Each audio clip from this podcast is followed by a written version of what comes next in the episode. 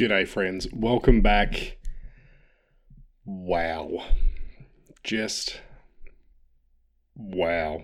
Um, Star Wars is magical again. Th- today's episode made me feel like a kid again. Um, I, I cried like a lot of us would have. Um, I was blown away. I was blown away. Dave we we might be in the middle of watching Dave single handedly save Star Wars. Because there's been good Star Wars in recent years and there's been bad Star Wars in recent years. But we haven't had anything that felt new, that felt refreshing. This is amazing what he's doing. Um, there is heaps to get through. I've got so many notes here. A lot of them are written in capitals.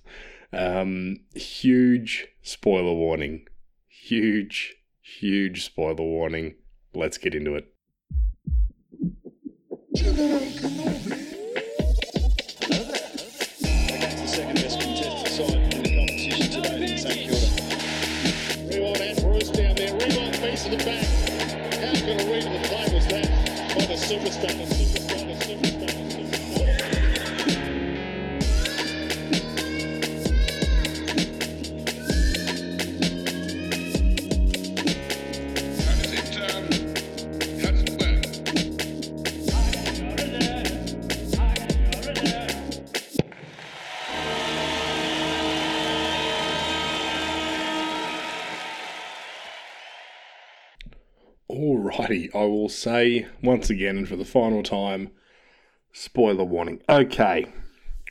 Oh, where do I begin? So, the first half of the episode is broken up into what Ahsoka's doing and what Hera's doing. I want to talk about what Ahsoka's doing. I want to talk about what Ahsoka's doing. Right. So, I don't know what's going on. I don't know what's going on. I'm a little bit confused about where she is, right? It is the world between worlds, but I wonder if that's actually where she is. I wonder if she's actually in some kind of force dream purgatory. I don't think she's actually in the world between worlds because it doesn't behave like the world between worlds does it. Like, she doesn't use it to go anywhere in time. She just falls at one point. It ends up back in a memory. Um, so yeah, I don't. I'm, I'm not convinced that she's actually there. I think that's just where this sort of you know test that she's going through is manifesting. That's what I think. Um, we also got to think about, you know, Anakin, right? Is this his force ghost or is this some kind of just vision made up of her memories? I think it is him. I think it's his force ghost, if you will. I think that what is happening is that all of this is happening inside her head in a way, but that the that Anakin is there by the will of the Force to, you know, have her go through this Gandalf the White transformation, right? She needs to, you know, challenge herself. She needs to learn a, one last lesson and come out, you know, a better version of herself, the real Ahsoka, if you will. Um, I loved every fucking second of this. First of all, Hayden looks amazing. This is the best de aging we've ever seen by a long way. Like, I can't see a flaw. I actually can't see a flaw. He looks 20 years younger. It's fucking crazy what they've done here. It's wild.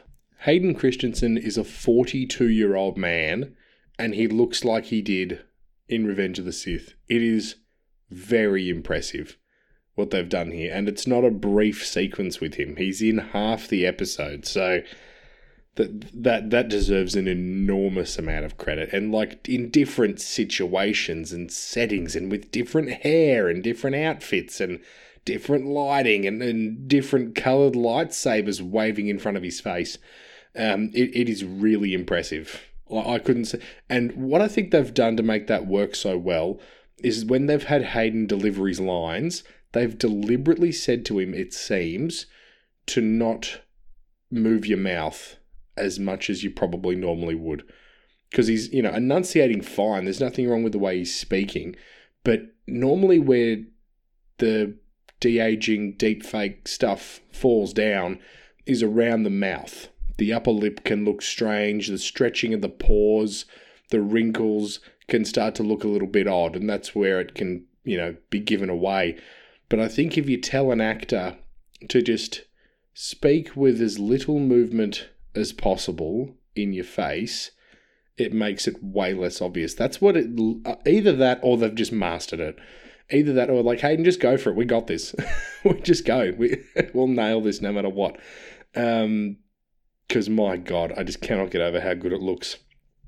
So let's talk about this lesson, this one last lesson that he's come back to teach her. Right. So they're chatting away. They they, they there's a little playful barbing over how old they look, which is a reference to the de aging, I think, because because Ahsoka goes, "You look the same," and then and then Anakin goes, "You look old." I was like, "That's funny." Classic Snips Sky Guy banter. I, I laughed, but I was weeping the whole time. I was I was so overwhelmed with emotions. I've all Star Wars fans have waited years for this to see these two reunited. I hope we we're not done with Hayden. I hope there's more Hayden to come. Doesn't have to be in this that's kind of way, but I hope that we can see him again. I'd love I'd love him to just rock up as like a normal Force ghost and just chat to her. It's the one thing that I would loved a little bit more of in this episode, just the two of them talking. And it wasn't like what was going on with her wasn't conducive to just talking. That's not how she was going to learn what she needed to learn. So, yeah, I'd really love Hayden to come back maybe later in the season and just talk to her about what happened. And I don't know, I think that'd be really lovely. I don't know if they will do that. It sort of feels like we're done with Hayden, and it's not his show and all that. I get that. So, you know, we may not see him again. Um, yes, the lesson. So he says that Ahsoka has a chance to live, right? So it, while this is all happening, I guess she's technically dead. Yeah. So this is her chance to live. Her her lesson is about what I probably should have thought about this in more. I thought of a way to articulate this. I understand it in my head, I'm just trying to send that understanding to my mouth and, have it say something that makes any lick of sense. The, the, the lesson about living, I think, involves a lot of things that they touch on as they, you know, explore her memories and their history together. But I think it's mainly about this weight that she's been carrying around guilt about a number of things, about you know, you're going to remember that she's a child of war. Yeah. She had, she did all her Jedi learnings during the Clone Wars. And they talk about this, right? Anakin says that he was raised in a time of peace and Ahsoka was not. She was raised to be a soldier. She carries around an enormous amount of guilt for all the death that she was party to. That's that's of her, you know, clone troopers and her friends, um, and obviously an enormous amount of guilt around what happened with Anakin, um, and Order sixty six and everything that Darth Vader did thereafter. I think what he's trying to teach her is that she can't possibly be responsible for things that happened when she was a child. Like she was 16 at the end of the Clone Wars, at the end. So she's not even like she's a child when everything that she carries guilt around happens, right? And and this guilt is translating into fear in the present day, right? She's afraid of taking on Sabine seriously as an apprentice. That's why they've been estranged. It didn't work out, blah, blah, blah. Ahsoka is afraid, and we know what fear leads to, don't we? Um, but this is how it's manifesting. She's closed off. She's a little bit abrasive. She's still sort of herself, but she's she's not, you know, warm and welcoming and, you know, cuddly Ahsoka, right? She doesn't seem happy. Like I mentioned last episode, when her and Sabine run off into the forest, the, the I forget what they were talking about, but they have a little, they share a little smile, and I mentioned it because it like stood out to me. I was like, well, I don't think we've seen her smile yet in the show, and I think that's deliberate. Like we're not meant to feel like Ahsoka is happy right now, that that she's feeling good about anything that's going on, and and when I get to the stuff that happens after she's finished up her lesson with Anakin, I'll talk about the contrast in her character that is incredibly noticeable. Um, so they have a little bit of a spar. They're they're fighting with their lightsabers in the world between worlds. Um, the banter's great. The choreography's great. It's all really really cool. And as I said, Hayden looks fucking amazing. Um, but at one point he cuts the bridge. Ahsoka falls and falls and falls and falls, and then we end up in, as I've said, a Clone Wars memory or flashback, right? With a younger actress playing young Ahsoka. I don't know her name, but it's the same actress who played young Gamora in Avengers. So her agent needs a fucking raise. she's doing, she's getting very good gigs. Um, but yeah, we get Clone Wars stuff that we haven't seen in live action. Like, I mean, we technically have in the movies, but not the guts of the Clone Wars, not the real meat and veg of what was going on. So that's pretty amazing to see. It's amazing. And, and then Anakin runs in with his early war haircut before his hair was long, which was cool to see. Just everything here was cool to see. Really, really cool. Um, like, you know, Ahsoka's got her single green lightsaber. She obviously during the war adds another lightsaber, and then Anakin eventually makes both of her lightsabers blue, and then after the war, she makes both of them white. That involves, you know, her killing that Inquisitor and and purifying the crystals, in, you know, all all that stuff, all that stuff. You guys all know what I'm talking about. If you don't, go watch Tales of the Jedi. That's good shit there. Um, there's a moment. So I want to talk about this the clone hand holding thing, right? So at one point, there's there's like this triage set up, and Ahsoka goes to this clone who looks like he's dead, right? Because his head's all wrapped up. So I assume he's meant to be dead. And she puts her hand on him, and then he holds onto it. He grabs it with his other hand. I was like, what the hell's going on here? And obviously, like, none of this is real. It's a memory, right? It's some sort of force vision memory thing, right? They haven't actually gone back in time. So anything can happen. Like, for example, later on we see the Siege of Mandalore where Anakin, with Anakin there when he obviously wasn't present. Um, and they talk about that. But this clone hand holding thing, I think I, I am going to assume that the clone is dead and we're meant to understand that.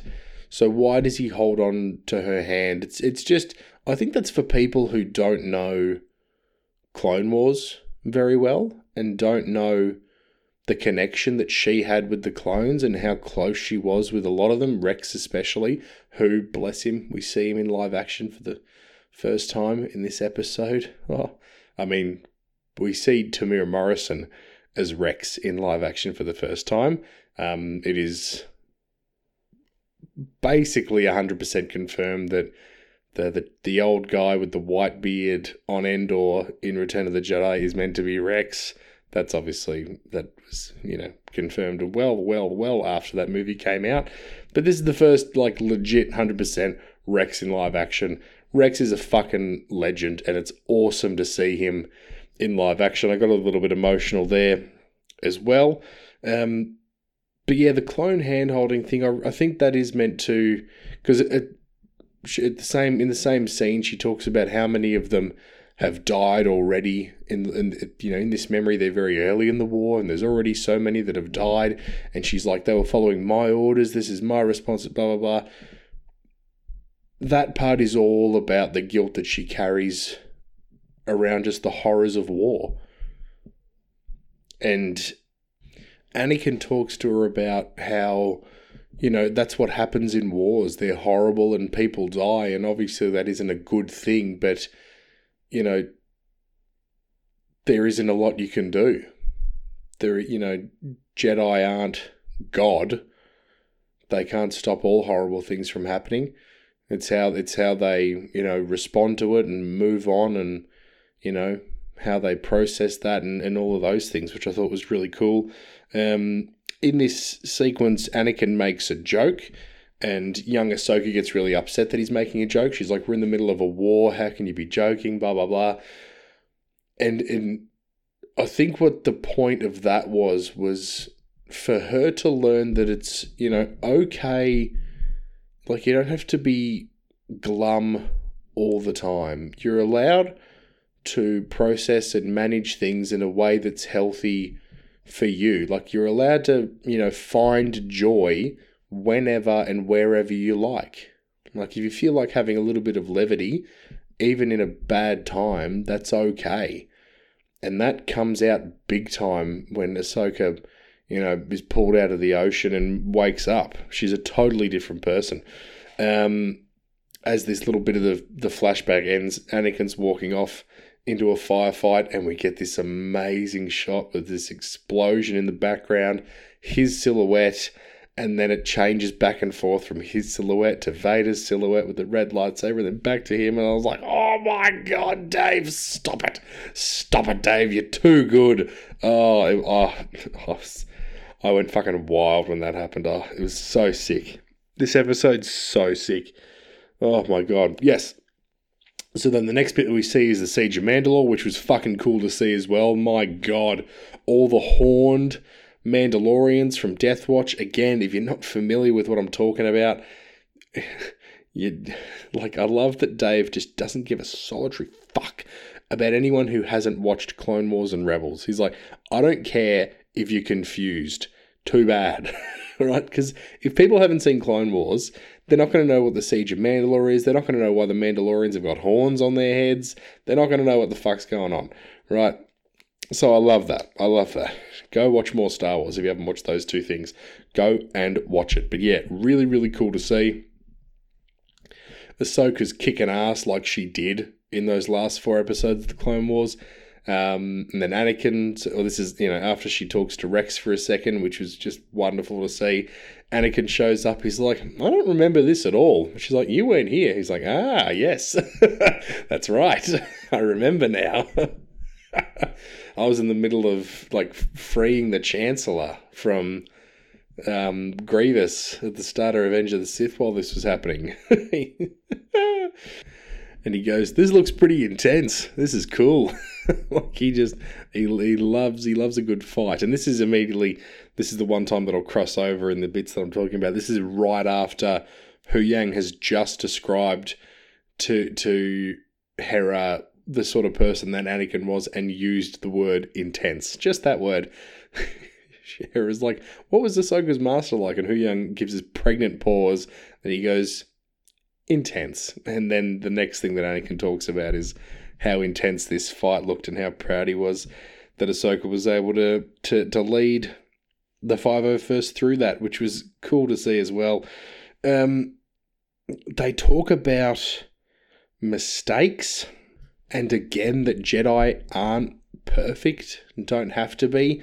This is again part of Ahsoka being able to let go of her fear of things going wrong. It's completely natural for her to be afraid of things going wrong, right? She knows that she played a part, and she did. There's no, you know, ignoring that. She played a part in what Anakin became by walking away from the Order like I said, it's not her fault at all. She was a child who actually made a really mature decision um, that was right for her. But she would definitely be afraid, you know, taking on an apprentice of her own that something like that would happen again. You know, maybe Sabine turns to the dark side, maybe Ahsoka turns to the dark side. And, you know, this is this part of this whole flashback sequence is her facing that and, you know, learning to not be afraid of that possibility, not letting her fear stop her. It's okay to be cautious, it's okay to worry about things, but letting fear cripple you is not what you want to be doing. Um, at this point, they they very briefly, briefly, briefly mention, not even by name, but just you know they mention the Vader, the whole Vader situation. You know, you know, because Anakin's like, you know, I'm I'm more than you know all this death and destruction and you know all that, and you are too. Like you know, all everything that I know and understand, I passed on to you. Blah, blah, you know, all that um, and then the little young Ahsoka's like, yeah, you were much more than that, weren't you? You were way more dangerous than any of us knew. And Anakin's like, oh, you're still fucking going on about the bloody. you're still going on about the war crimes I committed, the hundreds of Jedi I personally murdered, and the oppressive, awful empire that I helped create. You're still going on on about that. I thought that was interesting. Um, but that isn't like I do wish they'd had a conversation about that. Like Anakin as Anakin talked about his regrets and because uh, if if you've listened to my Star Wars stuff before, you might know that my favorite scene in all of Star Wars is in Return of the Jedi when Luke and Vader are talking and Luke's like, "Come on, you can come join us, but you know we can take down the Emperor. You don't have to do this." And Vader says, "It's too late for me, son." The amount of remorse in his voice there, James Earl Jones fucking knocks that out of the park. But the remorse and just the understanding of, you know, I wish I could do what you're saying, but I'm too far gone so even when he was still Vader, the amount of regret, the crushing amount of regret weighing on him, I'd love to see Anakin posthumously express his regret to Ahsoka. I think that'd be so moving. Um, so hope you know maybe we'll get that at some point, or you know one day we'll get that. So yes, Anakin uh, gets really cross that Ahsoka's still upset about the whole Vader thing. And he's like, right, we're starting from the start. And he, and he ignites his lightsaber and it's red. And he turns around, he's got the red Sith eyes. And it's fucking amazing. Seeing Hayden wield the red lightsaber. Dave just knew the buttons to press. He just knew. It was so cool seeing Hayden do that. My God. it's just a little bit cool, just a little bit. Um, so they they fight a little bit more. They end up back in the world between worlds, and I don't think that this Anakin red eyes red lightsaber thing was done just to look cool.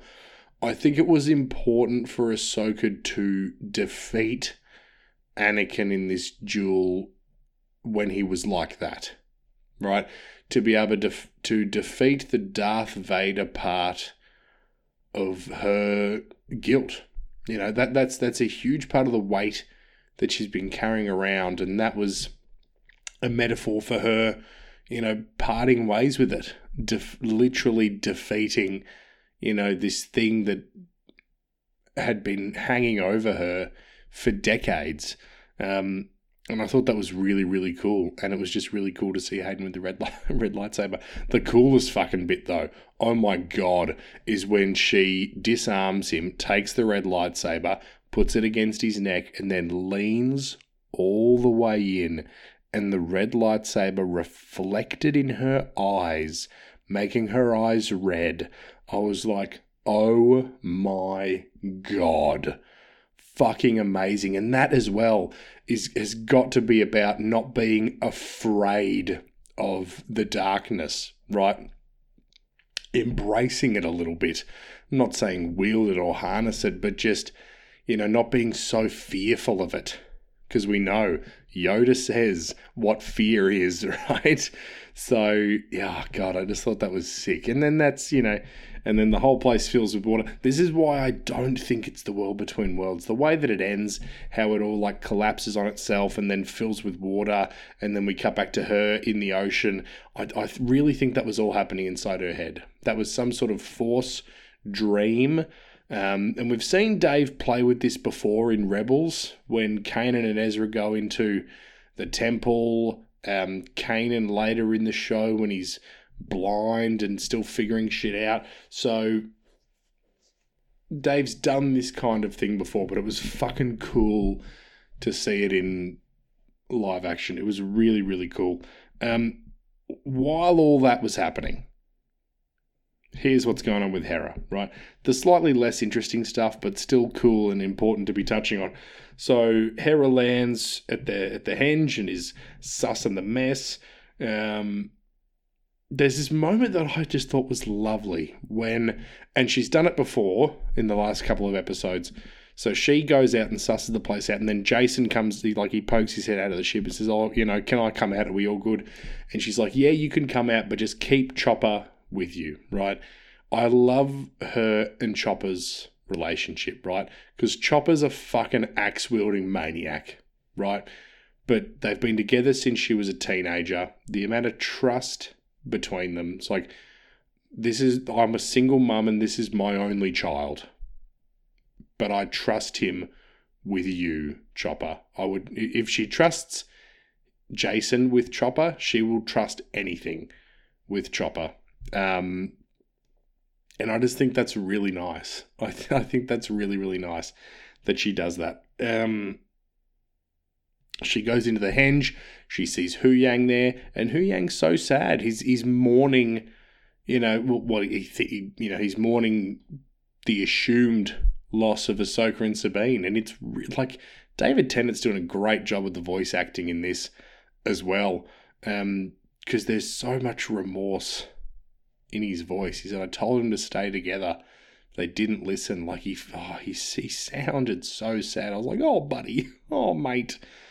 Oh, you, you 25,000 year old bucket of bolts, you. Oh, just breaking my heart. Um, there's this there's this recurring thing throughout the episode with Carson Teva that I thought was kind of funny. They're not playing for laughs, but I found it a little bit amusing.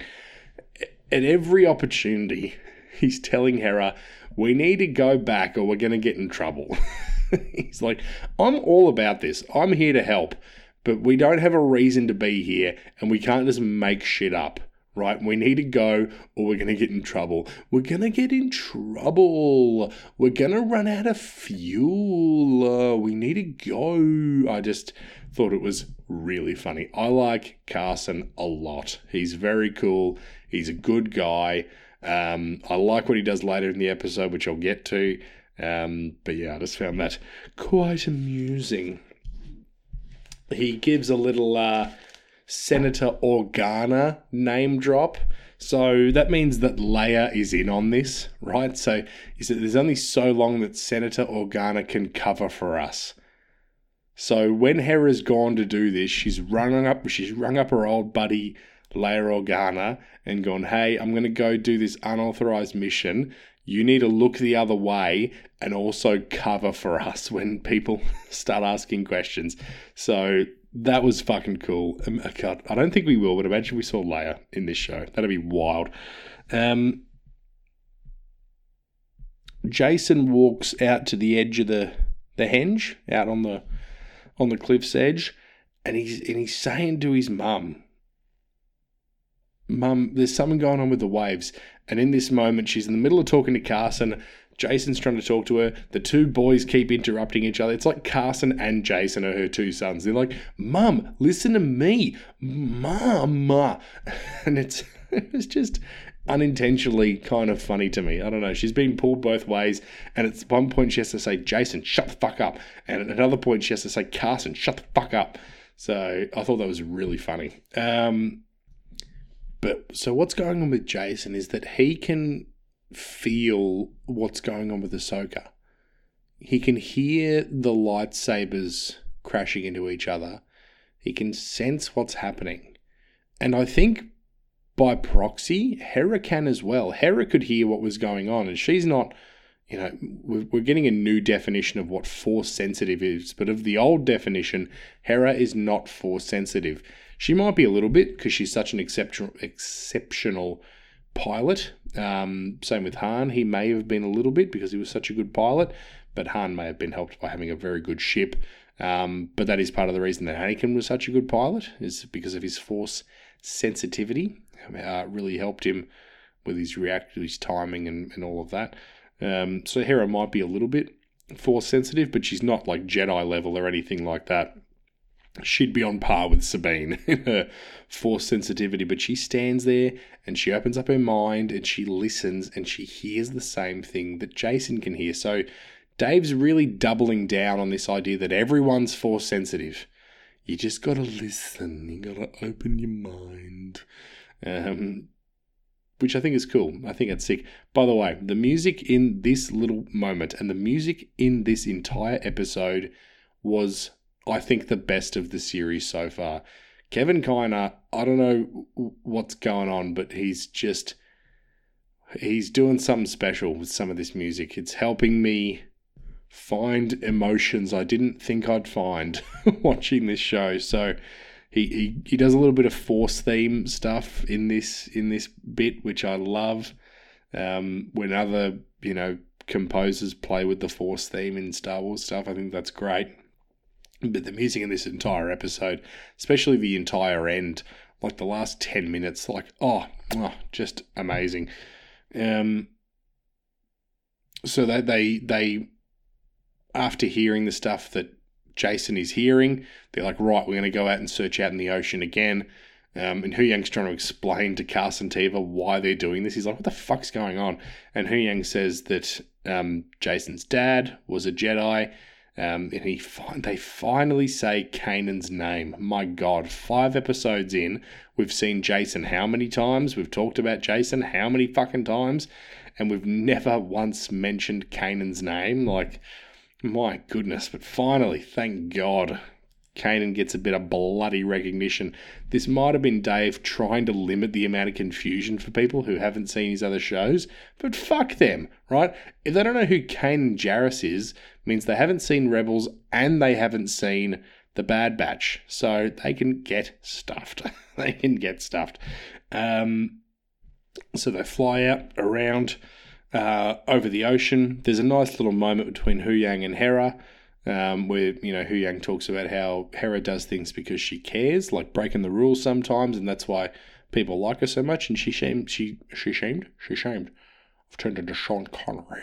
She seemed genuinely moved by that, which I thought was nice. And this is the same scene where Huyang says that Anakin was intense. I think that is correct. Um, but then they find Ahsoka. They find her finally, and this is where the two sort of first halves of the episode are joined together. And this is where the whole show changes, right? Because the the main character has changed, right? Dave has spoken before about how much he loves Gandalf and that Ahsoka uh, is like Gandalf in a lot of ways, or he wanted her to be, right? So what he did in this episode is he made her Gandalf, right? So they save her from the ocean. By the way, she was a long, long way away. Don't don't know if it was the current or something about just the force, but they they came from beyond the horizon to bring her back. I was like, Jesus Christ. Um, don't know how they actually found her. That is wild. But they bring her back. She chills overnight, wakes up the next morning. Um, she talks to Huyang for a bit then she comes out of the ship and she literally has a white cloak on. Ah, yes, Ahsoka the Grey. That was what they used to call me. Ahsoka the Grey.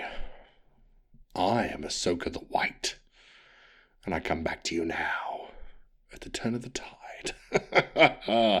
oh, he couldn't have made it any more obvious, could he? he couldn't have made it any more obvious. It was fucking cool. As soon as she stepped out of the ship, I was like, hey, it's Ahsoka the White. New Ahsoka, bubbly Ahsoka, cuddly Ahsoka. I love it. Um, and you can see immediately her entire demeanor has changed. She's a different person, right? She's a, she's more jovial. She's more laid back. I think this is, you know, this was the lesson. Yeah, that just to let go. This, like, you know, she, at the end of that that whole thing, she says, "I choose to live," and that's not. Oh, I would like to be alive, please. That's not living. Being alive and living is not the same thing, right? She when she says, "I choose to live," she's saying, "I'm just going to relax a little bit."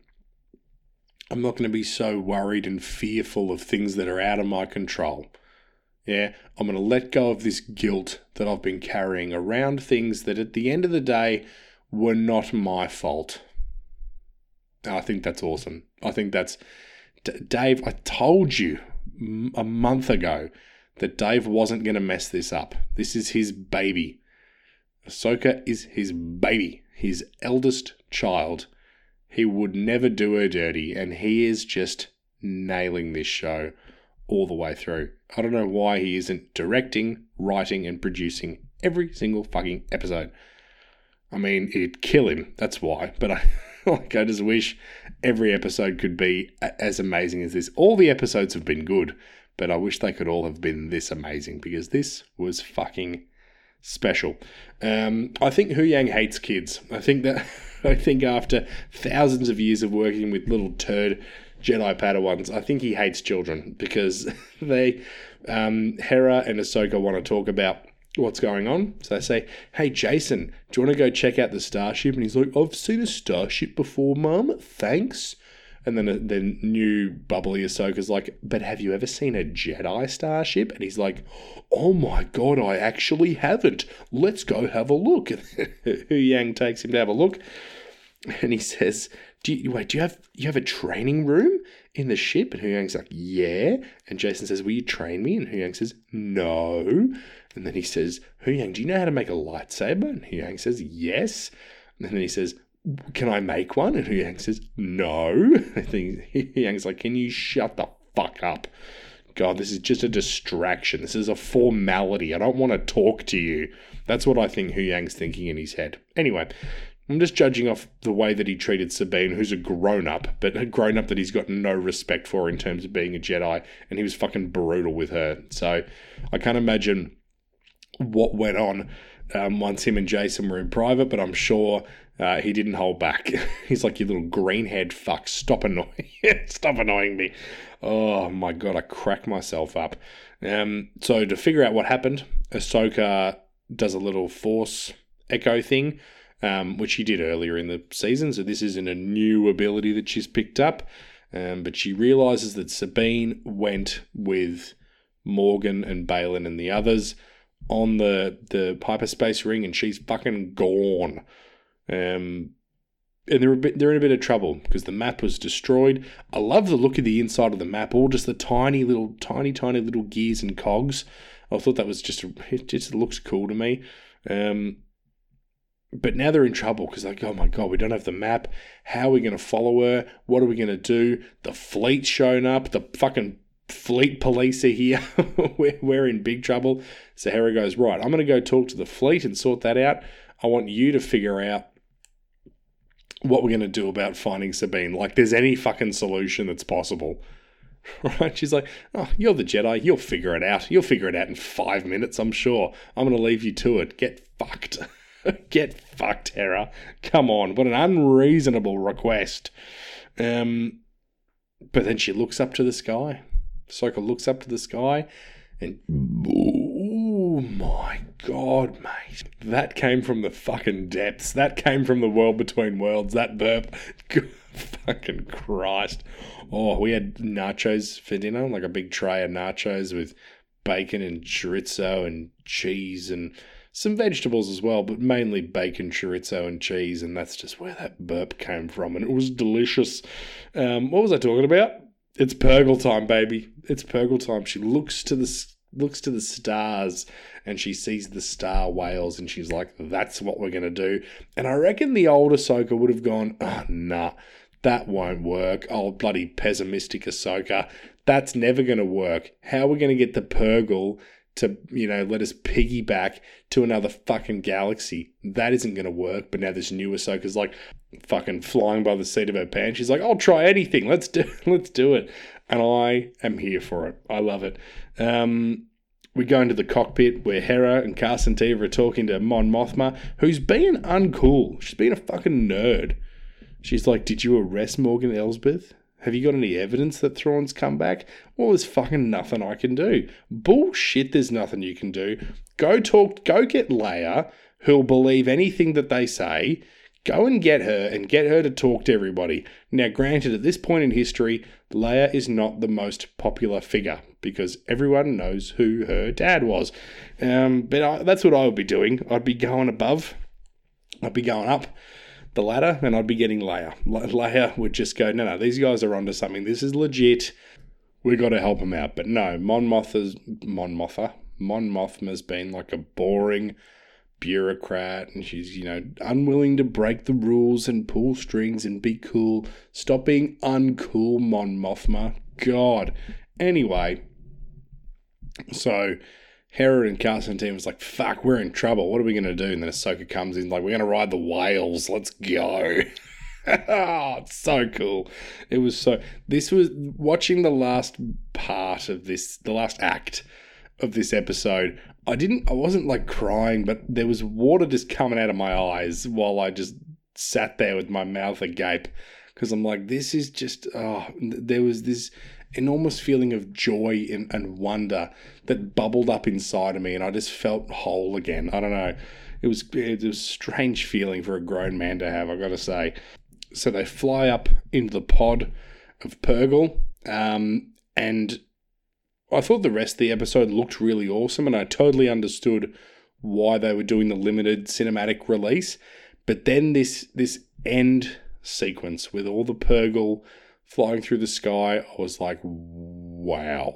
I was like, I would have liked to have seen that in live action because it it took my breath away. And and like all of the characters, every time like anyone who wasn't Ahsoka was looking at these whales, they're all just like, wow. like this is fucking amazing. The whole fleet are just watching them fly by, like, wow. and that's the reaction to have. That's crazy. Even even like when you live in a galaxy where there's fucking monsters and people who have magical powers and just all sorts of crazy and like planets that are in just that are whole planets that are cities and just wild stuff like that. And there's there's interplanetary light speed travel but people can still be amazed. I think that is so that was such an important part of the episode in conveying the awe that you were supposed to be feeling. People who live in this universe are blown away by what's happening. You should be extra fucking blown away by what's happening. And I was. I was. So Ahsoka goes and talks to the the the Purrgil. She goes up. She's. I need to slow down because I keep. I'm, I'm stumbling over my words so hard. She goes up to the biggest Purrgil that they can find. She stands on the outside of her ship and she does what I assume is a type of beast control where she's communicating with the Purrgil. Now, this is not something we've seen her do before. This is not an ability that all Jedi have. We've seen Anakin do it, we've seen Ezra do it, and we've seen Grogu do it, and Cal Kestis as well. So there's only been a handful of Jedi that we've actually seen do this. And I wonder if this is an ability that she hasn't like you know she this didn't she didn't like get an achievement and suddenly she can do this ability but i think after her conversation with anakin about how you know all of his knowledge is passed on right this is something that he knew how to do so she's gone i will give it a go and i'll see what happens and it worked that's what i think went on there this is the first time she's ever done it and you know just what happened with anakin gave her the confidence to try Um, so she's talking to the Purrgil, and she's like, "You ever seen Finding Nemo?" And the Purrgil went, "Yeah." She's like, "We're gonna do Finding Nemo. We're gonna, I'm gonna take my ship, and we're gonna I'm gonna go in your mouth, and then you're gonna take me where I want to go." And the Purrgil went, "Sounds good." And so the Purrgil just opens up its mouth, and in they go. And Huyang's not keen about it at all. He's not. and like she's standing on the outside of the ship, she's tapping on the glass. She's like, "Go on, let's go." she's like, "Hop in," and he's like, "What the hell is going on? Get back inside, you mad woman!" Oh, I was I was loving this so much. I was getting so pumped up. I was so this is like not one of the shorter episodes, and I was so gutted when this episode was over. I just wanted more and more and more. Um, it was funny once they got the ship inside the Purrgil's mouth. Huyang goes, "So the Purrgil knows where where they went?" And Ahsoka goes, "I don't think so." Huyang's like, "So we're, we don't know where we're about to go?" And she's like, "Nah, she's she's she's gone all Willy Wonka. There's no knowing where we're going." Um, but she makes a good point. It's better than going nowhere at all. She's like, well, let's try something, you know. And she's she might have chilled out a little bit too much, but I'm here for it. Like she she's very happy with this weight that's been lifted off her. She just knows that everything's going to be all right. Even if even if everything isn't all right, it'll be all right. You know what I mean? That's that's where I think she's at, and I think that's cool. I think that's cool. She's th- th- this is great character development. It doesn't come out of nowhere. It makes a lot of sense. Um, it's not force fed. You got to sort of think about what's going on and why she's changing in the way that she is. And I think it's amazing. And then the Purrgil fly up into the atmosphere. They fly around the fleet, and as I said, everyone the fleet's going, "What the fuck? This is crazy!" And then they all start to glow with their, you know, glowy bits. They're about to jump into hyperspace.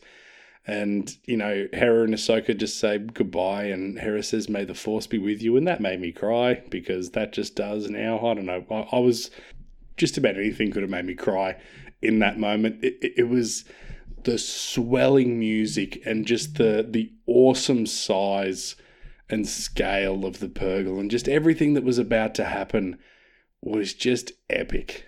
It was epic. That's the best way to describe what was happening. Just and it was something a little bit different. Like we've seen Purrgil before in Star Wars doing this exact thing, but you know, going to another galaxy, having this character that we've known for a long time in Ahsoka go through a transformation like that in an episode, it felt fresh. Like even though even though Dave's taking things from Lord of the Rings and from Finding Nemo and, and whatever else, it felt fresh. And uh, it just felt magical again. And then off the Purrgil goes, jump off into hyperspace, and that's the end of the episode. I really wanted to see where they. I really wanted the end of the episode to just be a little brief you know, this is where Morgan and Sabine and Baylan ended up. This is where they're at. And Shin Hottie, as everyone's everyone's simping hard for Shin. I love it. Um, I would have liked to have seen that, but that'll be next episode. Next episode, we will get Thrawn. I have no doubt. Um, they're not bringing Lars Mikkelsen back to just shortly appear at the end of the season. I reckon we'll get Thrawn and probably Ezra in the next episode. I cannot wait. Oh, I'm so sad there's only three episodes left, but you can also look at it as there's a whole three episodes to go, and we've already just like gotten some like that felt like the end of the second act of a, of an amazing film. What we just watched, like the first act is oh, you know, oh, the, the, there's the map, and they've got the map, and the, you know, and, and we're on Lothal, and then we're in this, we're on Corellia, and what's going on, and blah blah blah, and oh, now we're at Seatos, and that's the first act. Then the second act is, oh, we're on Seatos. What's going on on Seatos? Oh, I'm gonna go fight this guy. Oh, I've fallen off a cliff. Oh, now I'm in the world between worlds. That's the second act, and now the second act's over, and the fucking crazy shit's about to start. I'm gonna go. We're going to another galaxy. Oh, it's what I, I love. what Hera says right before the end. She's like, "No, we can't come. Jacen's too young to go to another galaxy." I thought that was one of the best jokes I've, I've ever heard in Star Wars. I was like, "That's a great mum joke. What a that's like classic, classic mum joke." Anyway, um, that's that. That is one of the best episodes of anything in Star Wars that there's been. Oh, I can hear a dog outside the door. Hello, Mister Obi. What's going on, mister? Aren't you lucky I left the door ajar for you? What are you doing? No, that's not your. There's a, a, blanket in a pile on the floor that I was gonna that I was um that needs to be washed. I think actually. I, I forget why it's in here, um, but it's it's not in a pile that is like appropriate to be sat on. If it was in like a bed shaped pile and Obi came in and was like, "I'd like to sit on this," I'd be like, "Yeah, go for it, mate. Do whatever you like." But it's like it's on it's in a pile on top of just other random shit, and he he loves a good blankie and he just wants to turn it into a bed, and he's struggling. I'm watching him fuck around with it now. You can hear him. Um, Mister, mate, this isn't working. It's now you've now totally moved it out of the way. Oh, is that pretty good? All right, I'm nearly done doing this, so you can stay there for the next few minutes if you want while I finish up. Is May in the room as well? What's going on? No, she's not. Okay. All right, well, you can sit there for a second. Anyway, yeah, this is one of the best Star Wars episodes of anything that we've had. This was special. Um, it sounds silly. It sounds silly. Like some people think it's really silly for grown men, grown people to be as, you know, enthusiastic about this as they are. But it means a lot to people.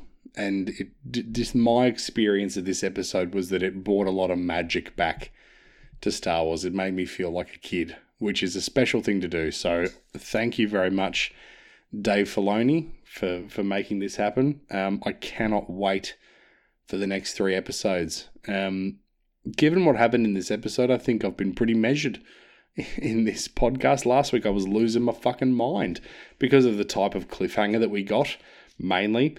Um, oh, what's going on here? Nothing. We're all good. Um, but but let me tell you, watching this episode through a couple of times tonight, um, man, I'm I'm loving Star Wars again. I'm loving Star Wars again. I never stopped loving it, but there was less of it to love in recent years. That's for sure. It's been this and Andor, basically, and parts of The Mandalorian, and parts of Boba Fett that were parts of The Mandalorian. And that's been it, really. Um, so this was a special, special day. It's exciting.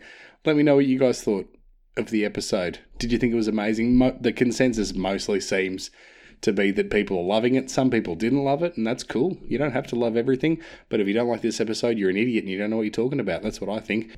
Alrighty. Thanks heaps for listening, guys. Remember to like and subscribe to the podcast. Leave a comment, leave a review, tell your friends, and I will catch you next time. Bye.